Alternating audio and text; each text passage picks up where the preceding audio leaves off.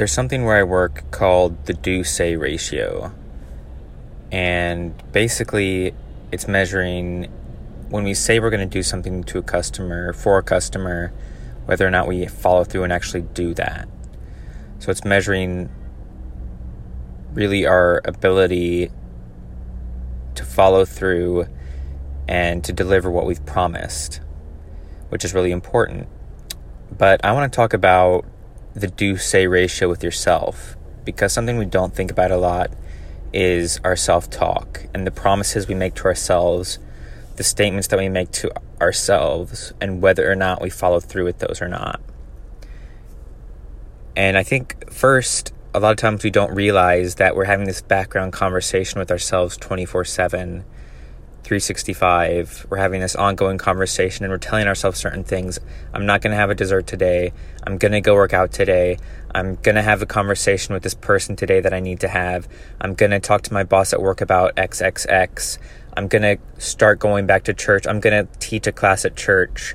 I'm going to start, you know, this new hobby or this new business. And those are promises if you think about it. Those are statements to ourselves saying, I'm going to do this thing. And when we don't do those things consistently, then we're essentially lying to ourselves. And what we don't realize is that takes a toll on our psyche. We start maybe subconsciously, and sometimes, you know, it becomes conscious.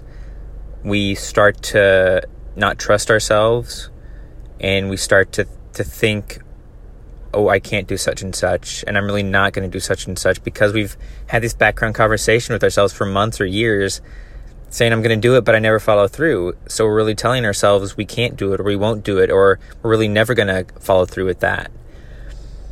And it takes a toll that I think we don't normally realize, but we need to start realizing that when we tell ourselves, when we make those statements, I'm going to do such and such, we actually need to do them because the reverse is true that when we start doing those things that we tell ourselves we're going to do, we start building ourselves up one brick at a time, one stone at a time. We start building ourselves back up to have the confidence that when we tell ourselves something, when we make that commitment to ourselves, that I'm going to start working out, I'm going to go to the gym, I'm going to eat healthy, I'm going to have a conversation with somebody that I need to have, I'm going to go after that job, whatever it is we start building that confidence that we're telling ourselves the truth and we're going to follow through on that promise to ourselves. So I'd really encourage you to start paying attention to that self talk, that do say ratio that we have with ourselves on a day to day basis because it's really important.